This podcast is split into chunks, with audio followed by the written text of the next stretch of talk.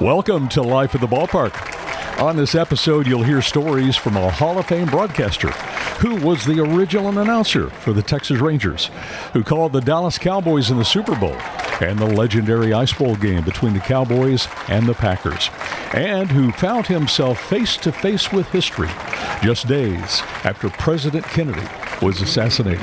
And this reporter to my left said, "Have you been charged with anything?" And he made some statement, "No, I haven't, this, that.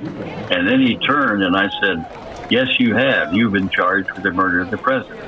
And he paused and said, "Huh?" and looked at me, and I said, "You have been charged with the murder of the president."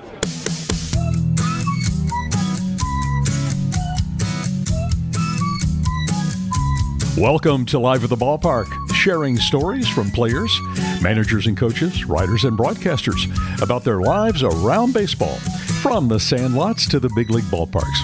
Hi, I'm John Frost, and my guest today is Hall of Fame broadcaster Bill Mercer, who announced for the Texas Rangers, the Chicago White Sox, and the Dallas Cowboys. This is part two of our conversation. Thanks, Bill, for sharing about your life at the ballpark. It's my pleasure and honor to be with you, John. I'm just really thrilled to be on with you. Well, in the previous episode, you shared about your early days of doing baseball recreations on the radio, your two seasons as the original voice of the Texas Rangers. And before the Rangers, you called games for the Dallas Texans of the old AFL and later the Dallas Cowboys. Tell me about those days. So there we had two teams, both playing in the Cotton Bowl. Both playing in the Cotton Bowl. On alternate weekends or whatever. Uh-huh. If one was playing Saturday, the other played Sunday, or vice versa. Sunday, Saturday, whatever. And we really had a great time. Being with the Texans, who were a bunch of the wildest, craziest football players I've ever been around, was just a hoot every week. And there were always fights. But nobody drew. And not many people went to either game, which I thought was interesting because I guess we had, we had 15 or 20,000 out there. Oh, my gosh. Not very many, either team. Huh. And that went on for, 2 years, 3 years? Texans won the AFL championship with my good friend in North Texas, Abner Haynes, is one of the key players. And then they moved right away to Kansas City. And Lamar had that set up, so. But we enjoyed Lamar Hunt. We'd go out with him after games or before. We'd go out to an ice cream store and I'd say, "Come on, Lamar, let's go in and have some ice cream." He said, "Okay, but I don't have any money." And we had a great bunch of media guys on this. And we said, "Lamar, we know you don't have any money, and we'll take you in there, you poor thing." So it was fun. It was really fun. And then they left, and here come the Cowboys. By some hook or crook, they hired me. But I was glad to get there. I mean, a major NFL number 1 announcer, that was great. Sure. So that's when I started in 1965 doing play-by-play and stayed on until the Super Bowl of 1972 in the Rangers. And then I took the Rangers job. I was just going to say that timed out right with the Cowboys' surgence into the NFL championship game and the Super Bowl. That's right. I did the first Super Bowl in 1972. My God. They had another. Yeah, that was my first one. Vern Lundquist, one of the truly outstanding young men of our time, became one of the best basketball announcers or sports announcers on TV that ever. He's a dear friend of mine. He was my color man, and we had a tremendous run. Blackie Sherrod, before Vern was my, for 3 years, worked with me. Now, while we're here at this point, I'll tell you that my greatest claim to fame in football announcing was the Ice Bowl game in 1967. I got a call that morning from the wake-up at 7 or 8, whatever, and she said, "Welcome to Green Bay. Good morning. It's 30 below zero." And that really gets your attention. Uh-huh. 30 below zero. Yeah. Of course, by the time I got up and went out and curled around the outside for a quick look, the wind was blowing out of the north at a great pace.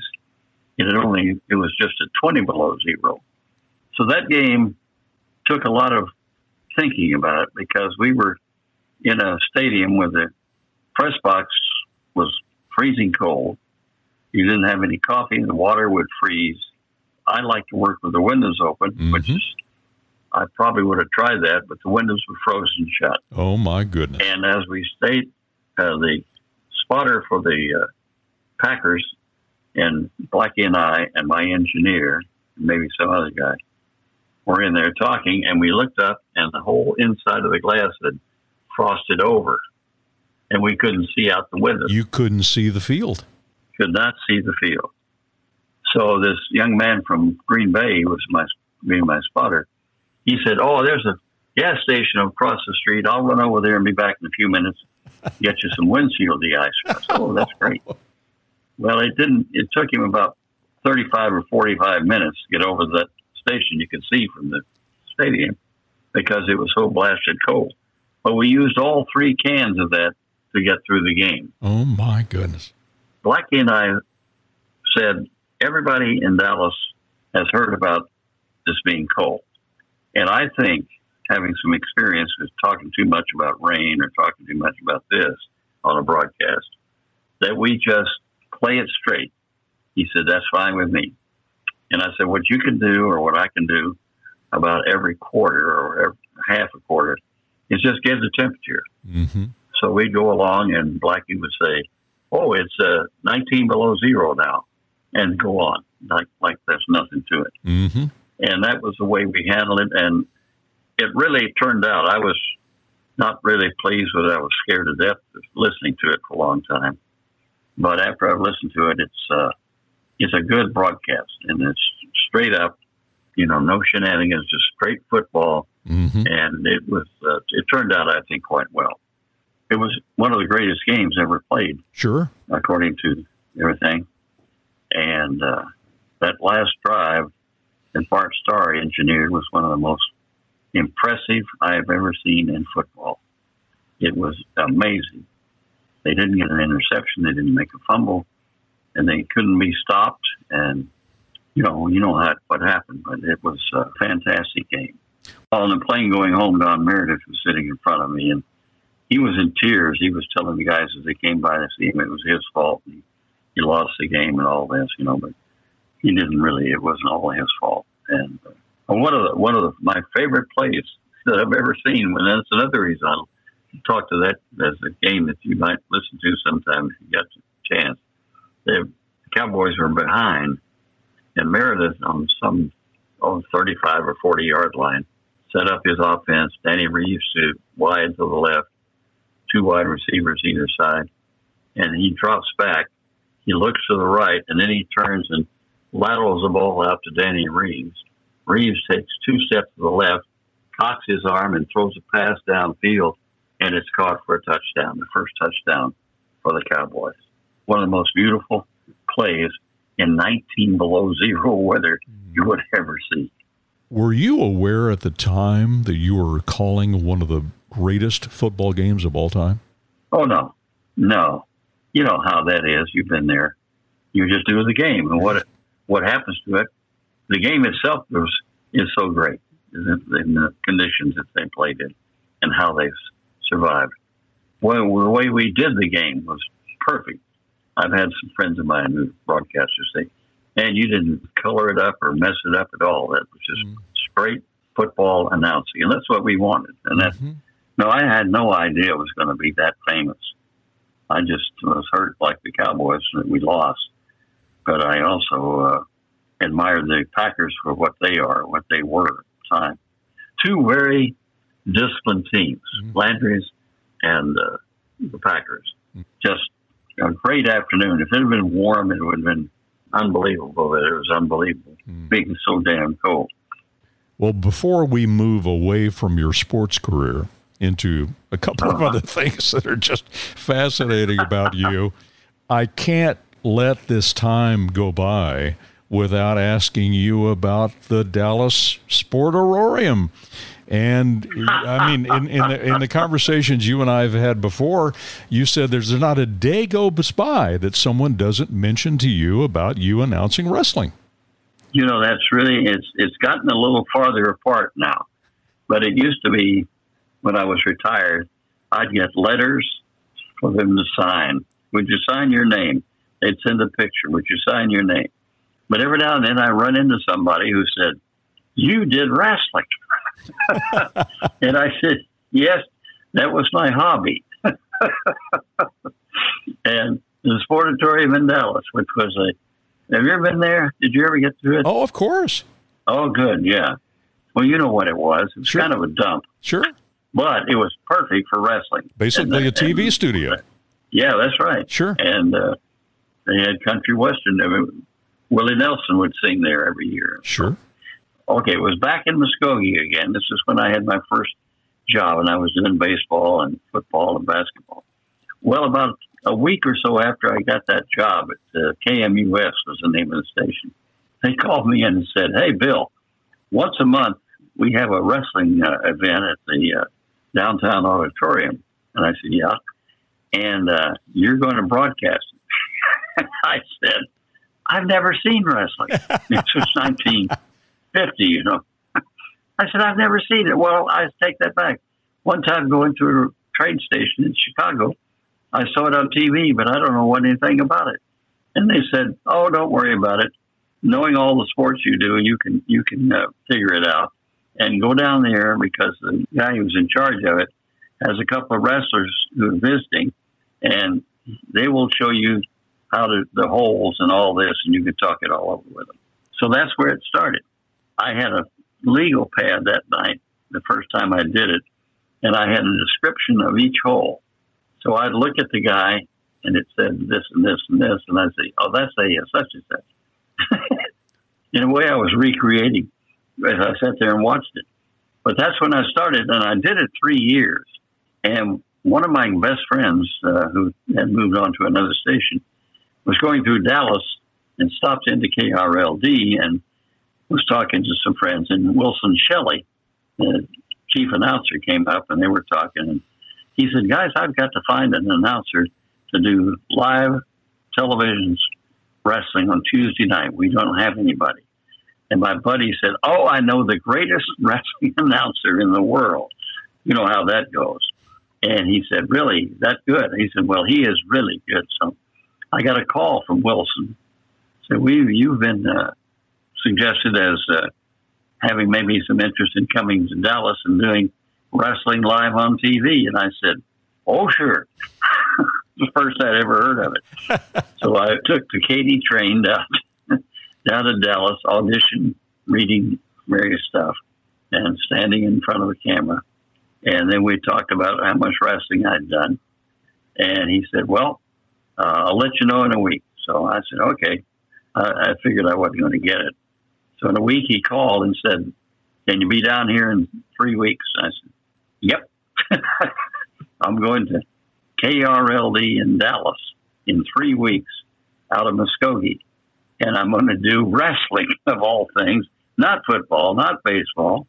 Not even, we used to do boxing, not boxing. Wrestling, which I'd never done. You could do it all. So I came down. I was scared. You talk about scared. Now, I was really scared to death. I'd never been on television. I didn't know how to handle it. But I had some time to sit around in the studios and practice. I even did a newscast on TV, 5-minute newscast. And my aunt, who lived in Waxahachie down south of Dallas, called me and said, Bill, you need to relax. Well, I started out, and I guess I was okay, but I got better, and wrestling became just part of my life.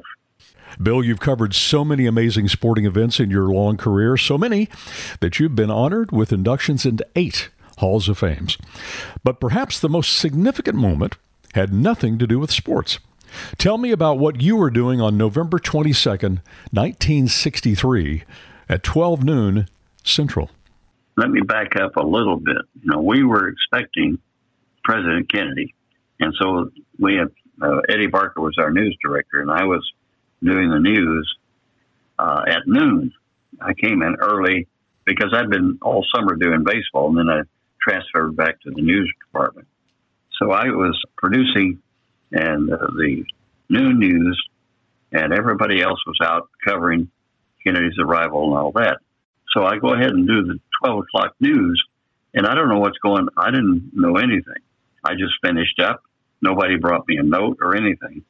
I walked back across the street to our newsroom, which was in a building behind the station, and the place was in turmoil. People were crying and yelling, and I said, what's going on? They said, the president's been shot. And, you know, it was like somebody stuck a knife in your back. You just can't believe this. I said, no. He said, yeah. So for the rest of the afternoon, I was on the phone answering Boston. I kept Boston on an open line. They wanted to know if he was still alive and when to call him and let him know if he died. And we went down that all afternoon while the other guys were out covering all this. They came back. Everybody was absolutely physically, mentally, and exhausted from all that they tried to do to cover something they did, never had any idea how to do it before. You know, just another story. But this is the biggest story of their lives. One of the first live broadcasts of TV. That's right. I was just coming to that. So all those guys were having to get the copy ready and edit the tape of the film. And Barker said, "Well, Bill, you're the only one that hadn't been working today." I've been there since 6 o'clock in the morning, but that's okay. I said, "What's that?" He said, "I want you to go over to the police station.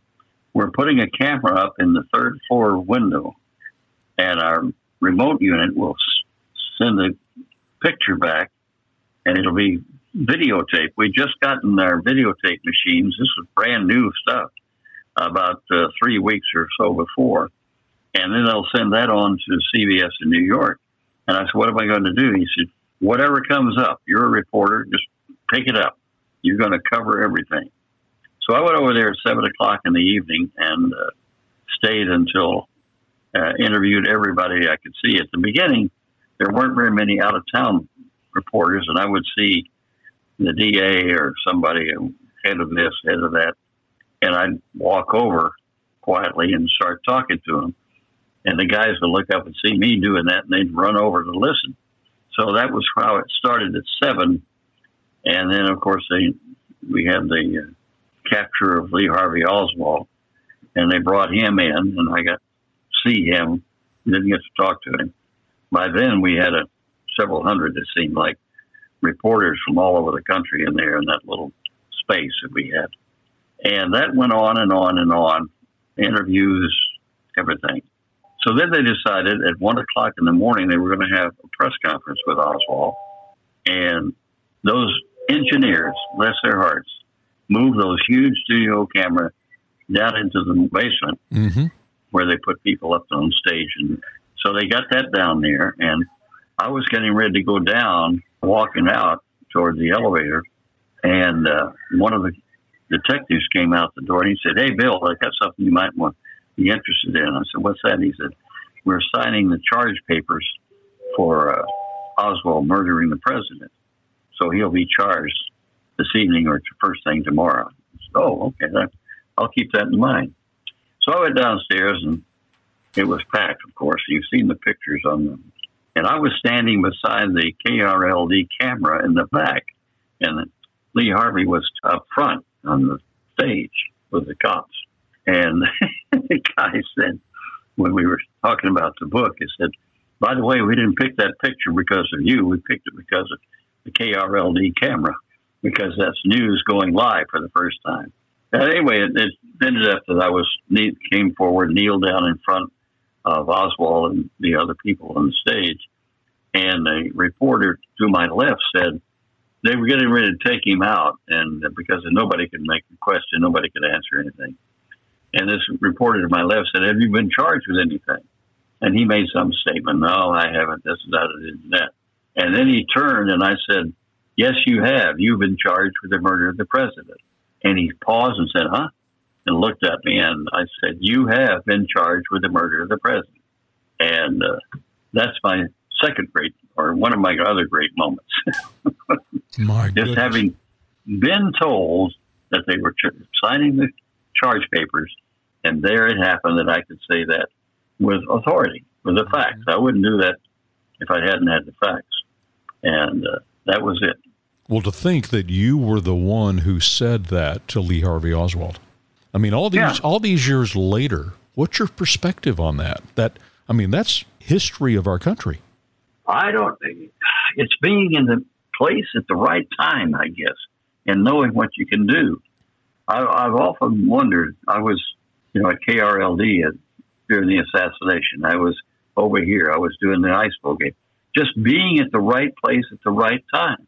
And there I was, just covering this thing for KRLD, and happened to be in the right place, right below him, at the right time. And I knew my facts. This was not something I'd tell him if I didn't know it.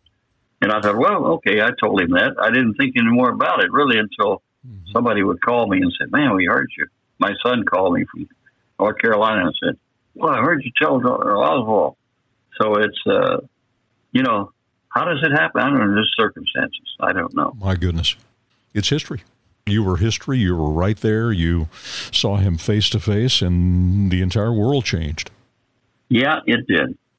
We wrote that book when the news went live, and we promoted it ourselves. We went around the libraries and bookstores and in various towns. We did Bob Heffer and the rest of us all working to do this. And every time we would be there, somebody would say, well, there's a conspiracy to kill him, that's for sure. And we'd said that there was no conspiracy. We had just everything. This is 30 years later. But they're still looking for a conspiracy that somebody killed him, like he didn't do it alone. And finally I said, well, let me ask you, if you're hired or you're told somebody wants you to kill a prominent person, you're not going to do it just for fun. You're going to get some money, right? Because they're going to have to pay you a lot of money to go out, particularly this man that they're going to kill. So then when he kills him, you don't want him caught, the shooter, because that might implicate the guys that hired him to do it. And I said, so let me tell you what I would think about here is getting out of town if I were the shooter. But Oswald came down the stairs, bought a Coke, went out the front door over on the left side of the building toward Elm Street, and caught a bus. Mm-hmm. And the bus didn't move, so he got out of the bus and went over and caught a cab. And the cab took him over to Fort Worth to his little apartment, Oak Cliff, to the main street in Oak Cliff. He changed clothes, put on a jacket, put his .38 pistol in his pocket, and he walks down the street. He is leaving, or he's going to meet somebody. As he walks down the street, though, he was the only person they couldn't account for at the Texas Book Depository. So his picture was already out with the cops. Tippit, the local policeman, was driving along and looked at his picture and looked over and saw him. And cops are so trained to do that, he realized looks like the guy. So he stops, and instead of walking out around, he leaned over the car and was talking to him, and then he started walking to the front of the car, and Oswald shot him 8 times. There were at least a dozen or more witnesses to this, so there was no question who killed Officer Tippit. Then down the street, walking along, going in the office to get out of the sight of cops. But there was a manager of a store there who was standing outside, and he saw the way he was doing, and he thought, that's a strange thing to do. Run into the entrance to other places when the cops came by. But then the last step was the biggest one. Oswald ran across the street over to the Texas Theater and did not buy a ticket. He ran in without paying. The man called the cops, and Jerry Hill and Arch McDonald came down there and captured him, and that was the story. How about that? It's amazing, amazing piece of history, and so you were right there. And as I tell the person with the conspiracy theory, I said, what would you do if you were going to get out? And you shot somebody and you had to get out of town and get away. I don't think you'd walk down the street, Main Street in Oak Cliff. Well, you have a book coming out. It's called Oklahoma to Okinawa. Tell me a little bit about how this book came to be. I was in the Navy, as you probably know, and I was in World War II. And I served on a ship called the LCI G 439. G was for gunboat. The LCIs had been changed over to be the supporting and leading attack ship at invasions. When I got out, we got out of the Navy and the ship was taken down and cost and turned to scrap. All of us went home. But Charlie, my good friend who was the other signalman, had the idea, let's have some reunions. Some of the guys started getting ill. We had reunions in Charleston, South Carolina, which was a beauty. I took them to San Antonio so they could see the real Texas, and they just loved it. Mm-hmm. So we traveled around in various places. We went to Washington, D.C. And finally we realized that everybody was aging and didn't want to travel anymore, so we had our last one. And we were all talking about it. And, my book had come out about When the News Went Live, or our book came out. And some of the guys said, hey, he's writing books. And they all said, you write books? I said, well, I've written a couple.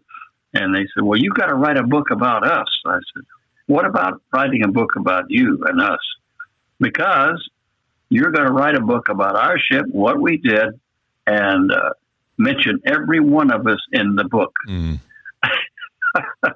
And I said, well, that's going to be a little bit of a chore. And they said, well, you can do it. If you wrote that other book, you can do ours. Ours is just a little book. Mm. So that was what I promised him. I said, well, I'll certainly try. I don't know when I'll get to it because I got too much going right now. So that was my promise to them. Someday I would write a book about the ship and its journeys and mention everybody that had been on board or was on board. So I had the entire ship's log from day one to the last day. And I thought, okay, I got nothing to do now. I might as well start it. I was probably 80-something then, mm-hmm. and now I'm 96, so it took a while. It was about 80.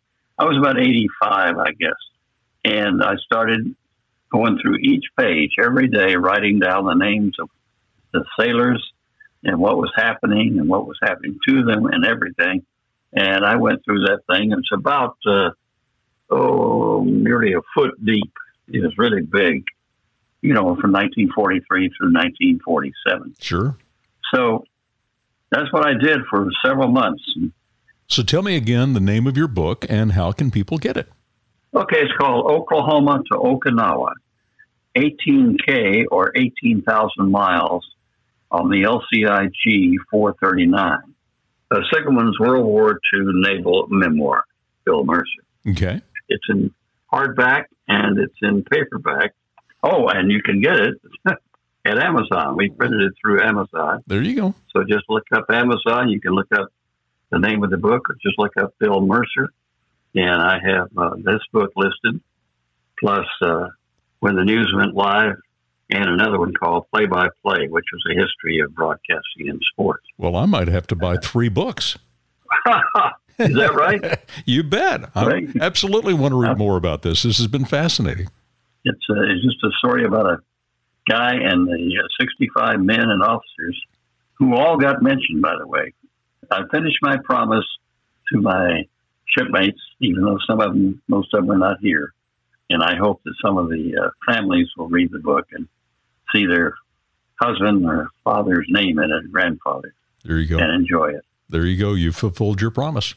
Hall of Fame broadcaster Bill Mercer, this has been so fun for me. You've been so gracious with your time, taking me all the way from World War II to the Kennedy assassination and all your accomplishments as a sport broadcaster. And thank you so much for sharing about your life at the ballpark.